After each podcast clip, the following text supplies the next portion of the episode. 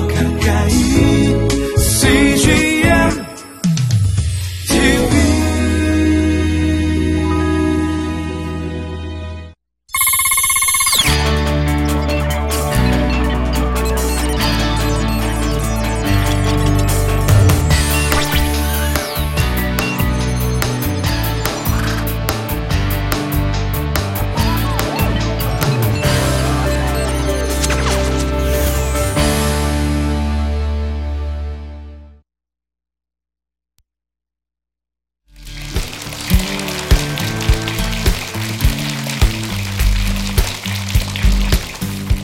강에서는 감통의 중요성에서 얘기했습니다. 어, 지금은 어, 그러면 어떻게 구체적으로 감통할 수 있는가에 대해서 어, 나누고자 합니다.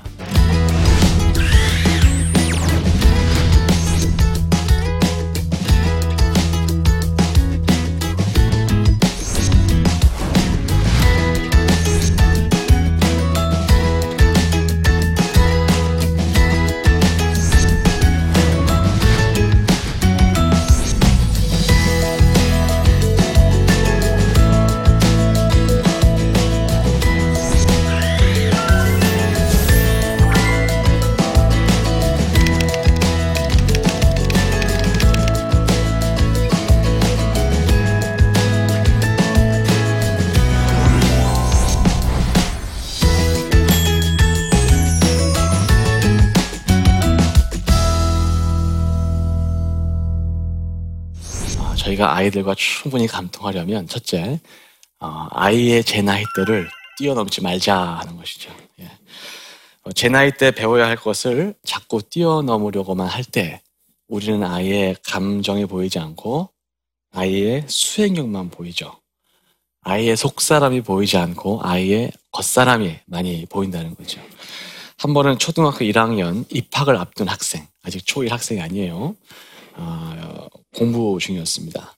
학생은 어머님을 학원에 데려오면서 특별 관리를 부탁하셨어요. 뭐냐면 이 아이는 이미 초등학교 1학년 입학 안 했는데 초4 수학을 풀고 있었고 일주일에 한 번 논술학원도 다니고 그러니까 어머님 하시는 말씀이 얘는 다른 아이들과 다르다.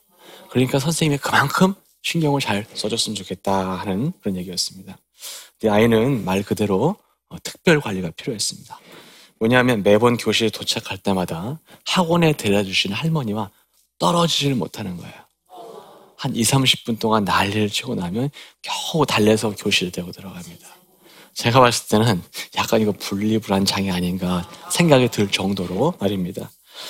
아, 아이가 어쩌면 남자의 선생님 저를 부담스러워할지 모른다는 생각이 들었습니다.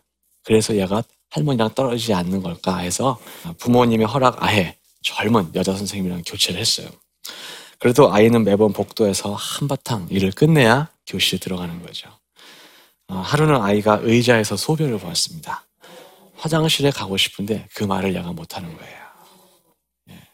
어, 일이 있고 나서 저는 이제 옆 교실에 수업을 하는데 나름대로 책임감을 느끼기 때문에 그 아이를 좀 주시해서 보게 됩니다. 어, 저는 그 아이를 계속 보면서 아 얘가 이래서 용변 보고 싶다는 얘기조차 못했구나 하는 것을 어느 정도 이제 이해하는 그런 상황이 됐는데요. 첫 번째 아이는 간식 시간에 우유를 스스로 열지 못했어요. 그 반에서 우유를 스스로 못 열는 그 아이 하나였습니다. 아이는 먹는 일 자체가 느렸어요. 할머니와 대화 보니까 얘는 가사 도우미가 할머니가 다 먹여주고 입혀주고 얘가 하는 건 딱 하나예요. 뭘까요? 공부하는 거예요. 왜? 아이는 공부만 잘하면 됐기 때문에. 어, 가장 슬펐던 일은 아이가 발표할 때였습니다. 발표 꽤 잘해요. 그런데 사람이 발표를 할 때 이게 사람인지 기계인지 분명히 사람이 내 앞에서 얘기하고 있는데 감정이 느껴지지 않는 마치 로봇과 같은 그러다 가끔 시간을 초과하거나 선생님이 지적을 해주면 소변을 싸는 그런, 그런 아이였어요, 여러분. 여러분, 저는 그런 아이를 수없이 봤습니다. 근데 이거보다 더 안타까운 건 뭐냐면 아이의 부모는 여전히 자기 아이가 수제라고 믿고 있는 수제. 그렇죠? 아이는 어쩌면 중간 과정에 있어야 하는데 부모는 최고 과정에 밀어 넣으려고 합니다. 아이는 최고 과정에서도 잠시 쉬어야 할때 부모님은 계속 밀어붙이죠. 이럴 때 비극이 시작되지 않나 생각이 됩니다. 어, 연예인 김지선 씨가 모 방송국에 있었던 모모 발굴단이라는 프로그램 예, 나오는 어떤 아이를 알게 되었다고 합니다. 어, 정말 100년에 나올까 말까 하는 그런 천재 기질이 있어서 찾아가서 아이와 대화했는데 너 요즘 어떠니? 물어봤대요. 아기가 하는 말이가 아이죠. 죽고 싶어요. 방송 나간 후에 놀 시간은 더 없어지고 매번 이 학원 저 학원 뺑뺑이 돌리는 엄마 때문에 애가 죽고 싶다. 그때 그 김지선 씨가 굉장히 많이 애 앞에서 울었다고 합니다. 요즘 대세인 수학. 아, 여러분 원리는 다르지 않은 것 같습니다. 대다수 아이들이 초등학교 수학 4학년 수학을 혼자 하기 어려운 건 사실인 것 같아요. 그러나 극소수를 제외한 대다수의 아이들에게는 2, 3년 선행이 불필요하다는 것은 제가 얘기하는 게 아니라 수학 전문가들이 얘기하는 거예요. 한국을 대표하는 수학 선생님 중에 한 분이 본인의 자녀를 어떻게 수학시켰다 하는 건데 얘기를 신문 기사에 내는데 이렇게 고백하십니다. 수학 선행 학습은 1학기 때 배울 것을 겨울 방학 때 미리 훑어보면 정도면 된다. 중학생에게 고등학교 과정을 가르쳐 봐야 달달 외우는 것밖에 안 된다. 수학은 얼마나 많이 아는지를 평가하는 게 아니라 얼마나 잘 이해하고 응용할 수 있는가를 측정하는 것이 아닌가. 어, 부모님들이 가장 많이 뛰어넘는 것은 이 아이가 누구인가 하는 기본인 것 같습니다. 말씀드렸듯이 그렇게 뛰어넘기 시작하면 시험 점수에 눈이 가려져서 아이의 마음 점수가 보이지 않습니다. 저는 여러분, 아이 공부시키지 말라는 얘기 아니에요. 공부시켜야죠. 그러나 자녀와의 감통을 망치면서까지 그 아이의 자존감을 짓밟으면서까지 과속할 필요는 없다는 것입니다. 왜? 그 아이가 30대 이후에 이상하게 되는 것을 너무나 많이 봐왔기 때문에. 영재 취급 받아야 할 아이들을 과소평가하자는 말이 아닙니다. 제가 말씀드리고자 하는 것은 무분별하게 뛰어넘는 과속의 끝은 대부분 사고로 끝나더라 한다는 얘기입니다. 아이들에게도 그들 각자에게 맞는 때가 있는 것 같습니다. 그 때를 따를 때 자녀들과 감동도 많을 것이고 아이도 더 높이 비상하는 것을 봅니다. 성경 전도서에 이런 말씀이 있지 않습니까? 범사에 기한이 있고 천하 만사에 다 때가 있나니 하나님이 모든 것을 지으신 때를 따라 아름답게 하셨고 학원가에 있다 보면요 어리고 느리, 느린 애가 있어요. 그런 아이들이 기본만 잘 갖춰지고 충분한 자존감을 세워주면 중학교 가서 고등학교 가서 치고 올라가는 거예요. 그런 애들은 여러분 얼마든지 많이 있어요. 그러므로 내 아이가 지금 느리다고 해서 초조해할 필요가 없습니다. 두 번째입니다. 공교육 현장을 신뢰해 주십시오라는 말이에요. 어, 제가 사교육에 있음에도 불구하고 공교육 현장을 신뢰해달라라고 말하는 이유는 뭐냐면 어, 우리 부모님들이 아이들과 감통하기 어려운 이유가 있어요. 뭐냐면 도대체 아이를 만나야 감통할 거 아닙니까? 근데 우리 아이들은 어디 있습니까? 학원을 뺑뺑이 돌리고 있죠. 예. 그런데 그 학원을 뺑뺑이 돌리시는 부모님들과 대부분 얘기해보면 하나같이 얘기해요. 학교에서 배운 것만으로는 부족하다 이거야. 그러나 여러분 이 시간을 빌어 대한민국의 공교육 현장 정말 믿을 수 있다라는 것을 말씀드리고 싶습니다.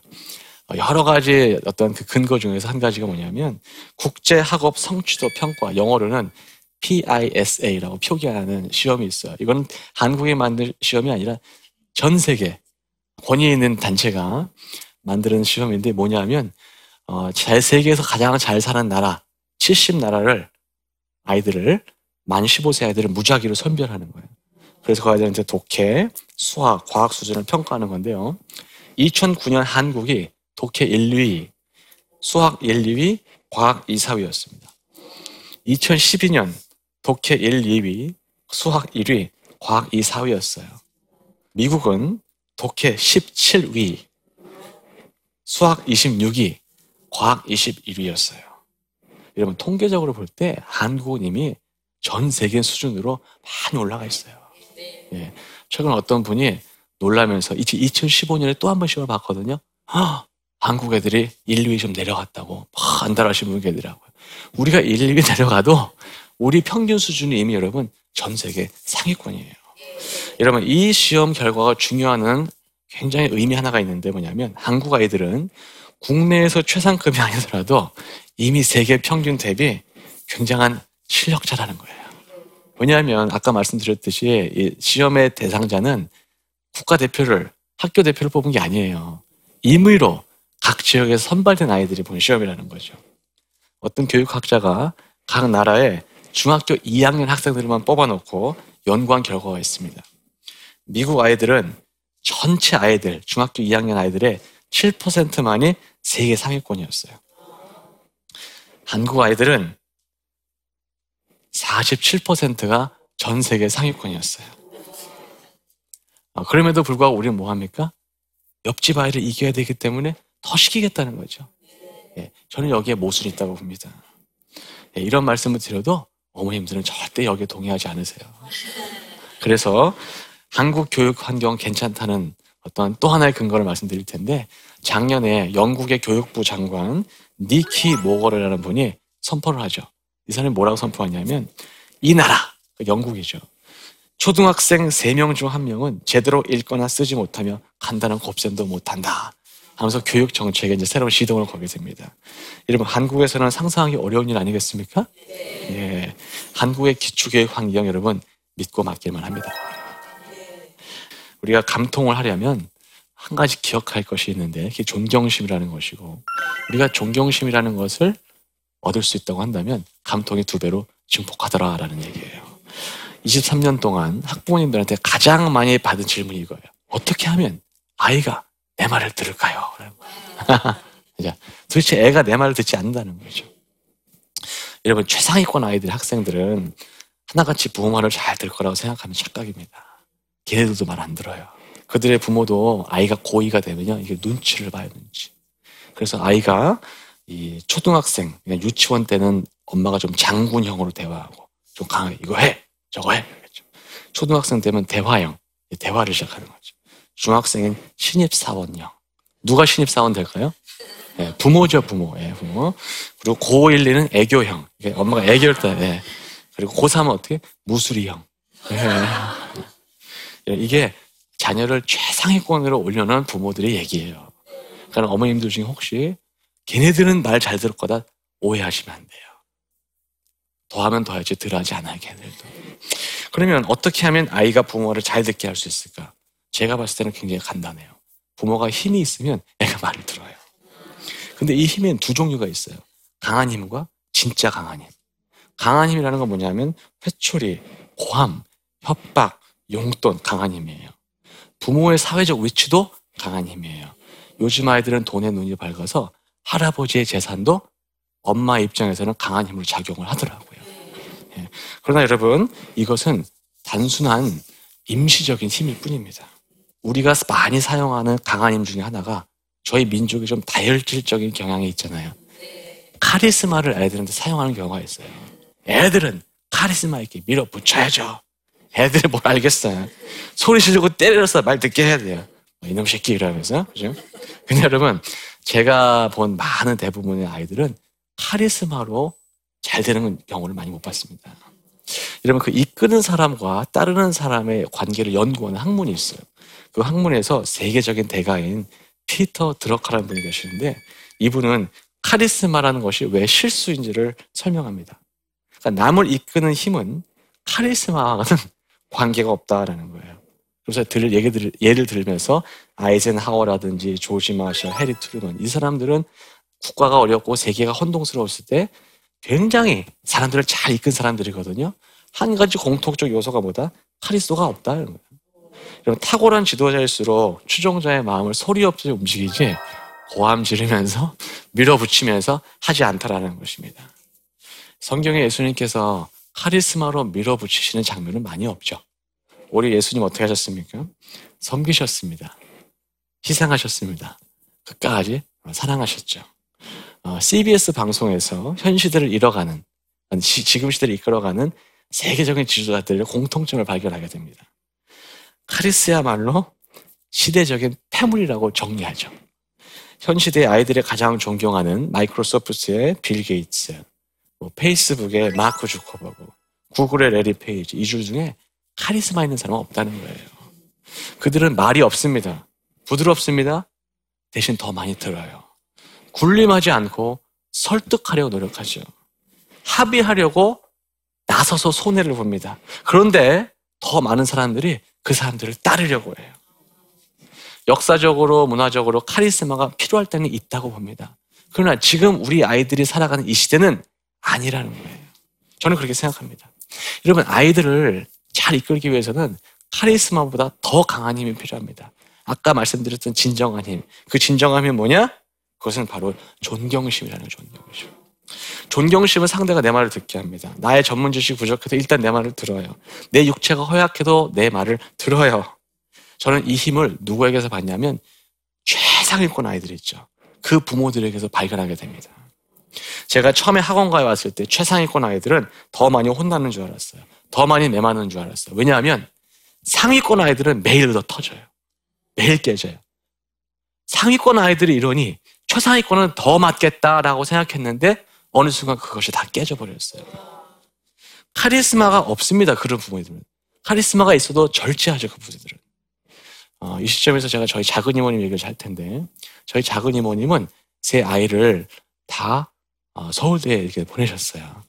그리고 거기서 어, 석사, 박사 과정 끝내고 첫째 아이는 교직에 있고 둘째 아이는 의사고 셋째 아이는 이공계 박사예요. 제가 이런 얘기를 하면 비웃으시면서 야 옛날에는 다 서울대 갔어 라고 말씀하신 분이 있는데 막내가 아직 30대예요. 그러니까 호랑이 담배 그 시절 얘기 아니라는 거예요. 저희 작은 이모님 키는 굉장히 아담하십니다. 목소리도 작으십니다. 고함 치거나 매를 들으시는 없습니다. 카리스마적 요소가 전혀 없으신 분이에요. 그런데 그분에게 남다른 부분이 하나 있습니다. 뭐냐면 이모님은 젊었을 때 아이들이 다 대학 갈 때까지 결손 가정의 아이 공부를 도와주셨어요. 자녀들의 입시 기간에도. 어, 특히 이모님은 첫째와 둘째가 고등학교 때 이제 대학 입시 준비할 때 암투병이신 시아버님을 돌보셨어요. 어, 굉장히 힘든 시간이셨다고 합니다. 근데 이모님은 시아버님을 포기하지 않으셨습니다. 왜냐하면 죽음 앞에서 두려워하시는 그 아버님에게 신앙으로 삶을 잘 마무리할 수 있도록 도와드리셨기 때문이에요. 그렇게 하루하루 또 하루하루 최선을 다하셨는데 그걸 누가 보았냐? 애들이 본 거예요. 그걸 보고 자란 아이는 마음속에 그 부모를 향한 존경심이 뿌리내기를 시작했습니다. 학원 가선 대마개돈이라는 말이 있는데 여러분 아마개돈이라는 건 대단한 전쟁이잖아요. 대마개돈은 애 대학 보내려고 전장에 본 대마개돈. 이모님에서 네 세번 치렀어요, 세 번. 내신 내전은 뭐냐면 중간고사, 기말고사 기간을 고등학교 10일까지 내신 내전 72회 치르셨어요. 자녀들과 왜 갈등이 없었겠어요? 선, 전공 선택, 취업 과정, 또 결혼 상대자 갈등 많았어요. 특히 그 막내 아들은 자꾸 야구 선수가 되겠다고 튀고 또 대학 보내놓으니까 창업하겠다고 자꾸 튀고 갈등 없지 않았어요. 근데 그럴 때마다 결국에는 부모 말이 다 맞았더라고요. 돌아보면. 그런데 그 부모 말을 순종하게 만들었던 그 진짜 힘이 뭐냐? 그건 부모를 향한 존경심이었다는 것입니다. 대부분 상위권 아이들한테 야, 너 어떻게 이렇게 잘했어? 라고 말하면 뭐라고 얘기하냐면 다 지잘난 척 합니다. 아니면 나 이런 학원 다녔어 얘기하죠. 대부분 최상위권 아이들 모아놓고 그 비결을 물어보면 하나같이 부모님에 대해서 얘기합니다. 그들 마음속 깊은 곳에 부모를 향한 신뢰, 존경심이 있다는 것을 저는 굉장히 충격적으로 발견하게 됩니다. 네. 이런 폭포물이 높은 곳에서 나오진 곳에 내려온 만큼 낙차에 힘이 생기는 것 같습니다. 마찬가지로 부모가 함부로 카리스마를 휘두르지 않고 함부로 강한 힘을 휘두르지 않고 스스로 낮추는 만큼 힘이 생깁니다. 부모의 권위는 자아 실현이 아니라 자기 부인으로 얻어지는 것 같습니다. 성경에 이런 말씀이 있죠. 베드로전서의 말씀입니다. 다 서로 겸손으로 허리를 동이라. 하나님은 교만한 자를 대적하시되 겸손한 자들에게는 은혜를 주시느니라. 그러므로 하나님의 능하신 손 아래서 겸손하라. 때가 되면 너희를 높이시리라. 이런 존경심이 있을 때 감통의 효과가 두 배를 증폭하는 것을 계속 보았습니다. 어, 세 번째 있습니다. 그 다음은 뭐냐면 감통은 어, 부모가 먼저 시도하자라는 것입니다. 대치동에는 대전족이라는 얘기가 있습니다. 이게 뭐냐면 아이가 이제 공부를 좀 해야 되는 나이가 되니까 아, 그 동네에 뭐 집을 사서 들어갈 수는 없고 그래서 대치동에 전세 간다 그래서 대전족이에요 대전족. 그리고 아이 공부 끝나 다시 나가는 거죠. 근데 대전족보다 조금 더 비참하게 사시는 분들이 대전족 기러기 가족이에요. 이분들 어떤 사람이냐면 남편이 애 아이 부인 아이는 대치동에 전세 들여서 놓고 본인은 지방에 있는 분들이에요. 대치동 아, 대전역 기록이라고 하는데 그런 아빠를 한번 알고 있었습니다. 겨우 집에 들어오는데 막상 토요일, 일요일 집에 오면 애가 안 보이는 거예요. 왜 안 보일까요? 학원가 있으니까 그렇죠. 그래서 아버님이 어느 날 결심을 하고 야 이러다가 애 얼굴 잊어버렸다 해서 학원 끝나고 귀가하는 시간 얘가 버스에 아마 있을 거야. 그 시간에 아빠가 전화를 했어요. 근데 아빠가 딸에게 전화를 했는데 이 딸이 저한테 하는 얘기예요. 자기가 그때 너무 평생 처음 놀랬대요. 자기의 친아빠가 전화를 했는데 할 말이 없다는 거야, 할 말이. 근데 더 놀란 거는 막상 전화한 아빠도 아무 말이 없다는 거예요. 네, 둘은 어색하게 한 3분 동안 전화기만 들고 있었습니다. 여러분, 누군가가 서로 전화해서 3분 동안 아무 말이 없는 거는 30년 같이 긴 시간 아니겠어요? 그렇죠. 어, 아빠도 아마 좀 썰렁했던지 마지막에 이 한마디 하고 전화를 끊으셨다고 합니다. 우리 딸 요즘 많이 힘들지? 아빠가 더 잘할게. 끝났어요. 그렇죠? 그 딸이 대학을 이제 입학합니다. 그러고 나서 저는 또 뭘 질문할 거야, 애한테. 대학 간 비결을 질문하겠죠. 야, 그 힘든 대학 고3 기간, 그거 겪으면서 너에게 힘됐던 게 뭐냐? 뭐가 제일 도움이 됐냐? 애들은 학원 얘기 안 했어요. 뭐 쪽집게 강사 얘기, 얘기 안 했어요. 이 아이가 하는 말이 뭐냐면 그때 3분간 말없이 전화기만 들고 있던 아버지. 여러분 두 사람은 말이 없었어요. 그러나 그 말이 없는 그 순간 동안 너무 많은 걸 주고받았어요. 딸은 아버지가 다, 자기를 사랑한다는 걸 충분히 전달받았어요. 그리고 그 마지막 한마디가 딸에게는 우주와 같은 버팀목이 되었던 거죠. 여러분, 감통, 별것 아닙니다. 때로는 많이 힘들지 얘기 한마디 해주는 거. 그게 감통이 아닌가 생각됩니다. 감통이 충분한 아이들의 특징이 있습니다. 자존감이 건강합니다. 대세에 기죽지 않습니다. 남과 비교하면서 괜한 스트레스 받지 않습니다. 여러분, 감통 좋은 아이들이 학업의 기본만 놓치지 않으면 얼마든지 치고 올라가는 것을 계속 보고 있습니다. 그래서 저는 조기 교육보다 조기 감통이 중요하다. 이렇게 생각합니다.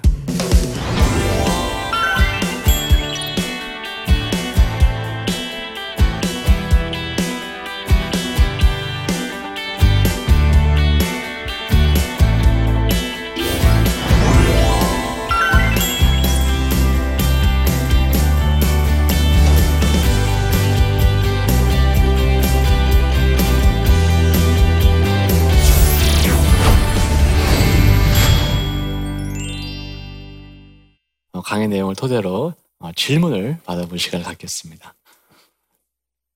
아이와 대화하는데 서툰 부모입니다. 아이와 편안하고 깊은 대화를 나누기 위해서는 어떻게 해야 하는지 조언 부탁드립니다. 예, 이것도 굉장히 어려운 질문인데요. 제가 현장에서 본 내용을 말씀드리면 어, 아이와 정말 대화하려고 한다면 그 아이와 대화하면 안 됩니다, 여러분.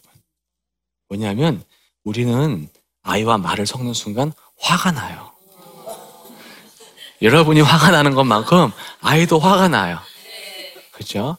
그래서 어, 이럴 때 특히 본인이 어, 내가 아이와 대화가 서툰데 라고 하는 분들이 많이 하는 방법 제가 본 거 하나를 소개해 드리겠습니다. 어, 편지입니다. 글 쓰는 거. 예. 어, 사춘기에 참 격한 아이들은 글 쓰면 엄마 보는 앞에서 그걸 찢는 아이도 있었대요. 근데 여러분 그게 차곡차곡 쌓여서 결국엔 그 아이가 읽어요. 읽으면서 엄마의 마음을 이해하게 되죠. 그렇죠? 여러분이 뭐 대학교 다녀오셨다고 상담 교육 받으셨다고 그걸 아이한테 적용하겠다고 애안 치고 대화하기 시작하면 절대로 대화는 여러분이 교육받은 방향으로 흐르지 않는 것 같아요. 예. 그래서 대고 가급적이면 말을 섞지 마시고 오해해서 가라. 그렇죠. 그것이 어머님들이 저에게 보여준 지혜가 아닌가 어, 생각됩니다. 어, 감통하는 아이, 행복한 아이로 자라려면 부모의 역할이 중요하겠다는 생각되는데요. 부모에게 해주고 싶은 말씀은 무엇인지요? 예, 제가 감히 부모님들에게 해드리고 싶은 말씀이라기보다 제가 제 자신에게 매일 말하고 있는 제 자신하고 약속하고 저도 지키지 못해서 노력하려고 하는 어, 그 부분을 말씀드리고 합니다. 어, 절대로 어, 부모인 내가 잘못해서 우리 아이가 망가지는구나라는 오해 없었으면 좋겠습니다. 어, 현장에서 보면요. 어떻게 저런 부모 밑에서 저런 애가 나왔나 하는 아이들이 상당히 많이 있습니다. 여기서 말씀드리는 그 어떻게 저런 부모라는 거는 정말 부모같이 않지, 안 사는 그런 사람들이 많이 있고요. 어떤 사람은 너무 또 부모같이 열심히 사는 사람이 있어요. 그냥 아이의 결과는 천차만별이에요. 따라서 저희가 생각할 때 중요한 것은 이 아이의 미래는 하나님이 주고 계신다. 그쪽으로 시각을 돌리는 게 서로에게 편한 것 같습니다. 그래서 지금 내 아이가 못한다고 해서 여러분이 스스로 부모가 죄책감 가질 필요가 없어요. 우리 아이가 잘한다고 해서 아, 나 때문이지 웃줄알 필요가 없다는 것입니다. 우리가 웃줄 아는 순간 그건 하나님이 하시는 일에 대한 영적 월권 행위가 아닌가 생각해요. 우리가 좌절하는 순간 하나님이 하시는 일에 대해서 우리 스스로가 불신하지 않는 것과 생각이 돼요. 그러나 동시에 우리가 곧 해야 할 일이 있다고 한다면 어, 제 자신부터 하나님 앞에서 올바로 서는 것? 올바르려고 노력하는 모습, 아, 몸부림치는 모습 그런 모습을 보면서 아이들은 답습하는 것 같고요. 그들 자신도 자신의 삶을 잘 아, 기초를 놓으려고 노력하는 모습을 현장에서 많이 보았습니다. 그래서 다시 한번 이건 제가 저한테 하는 말인데요. 저부터가 하나님 앞에서 올바로 서는 것. 아, 그것이 가장 중요하지 않나 저는 그렇게 생각합니다. 우리 부모가 아이와 더 잘 감동하려면 첫 번째, 아이의 잣대를 뛰어넘지 말자. 두 번째, 공교의 현장을 신뢰해도 된다. 세 번째, 진짜 강한 힘은 존경심이다. 네 번째, 부모가 먼저 감통을 시작한다. 어, 제 강의를 들으셔서 감사합니다.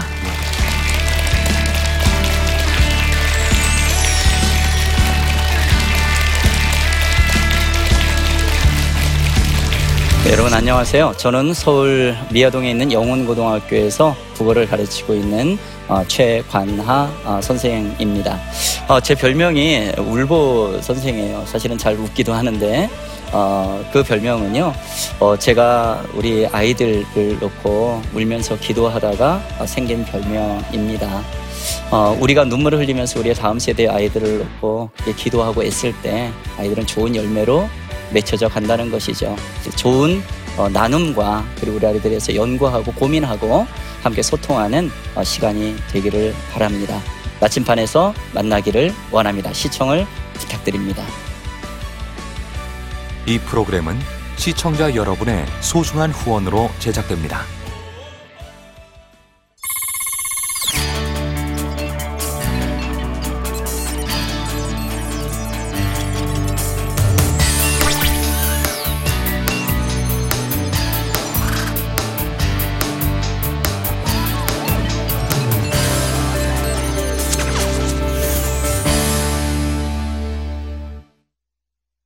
여기 있죠? 외로운데? 아, 그러니까 하나님께서 그냥 너는 거기 있음으로써 내가 어떻게 하는 거를 어, 너는 그냥 보기만 하면 돼. 너는 그냥 거기 있는 것이 선교사야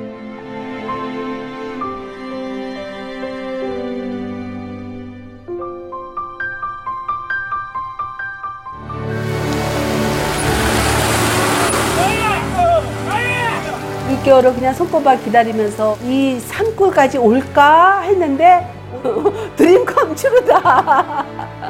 네, 정말 좋았어요.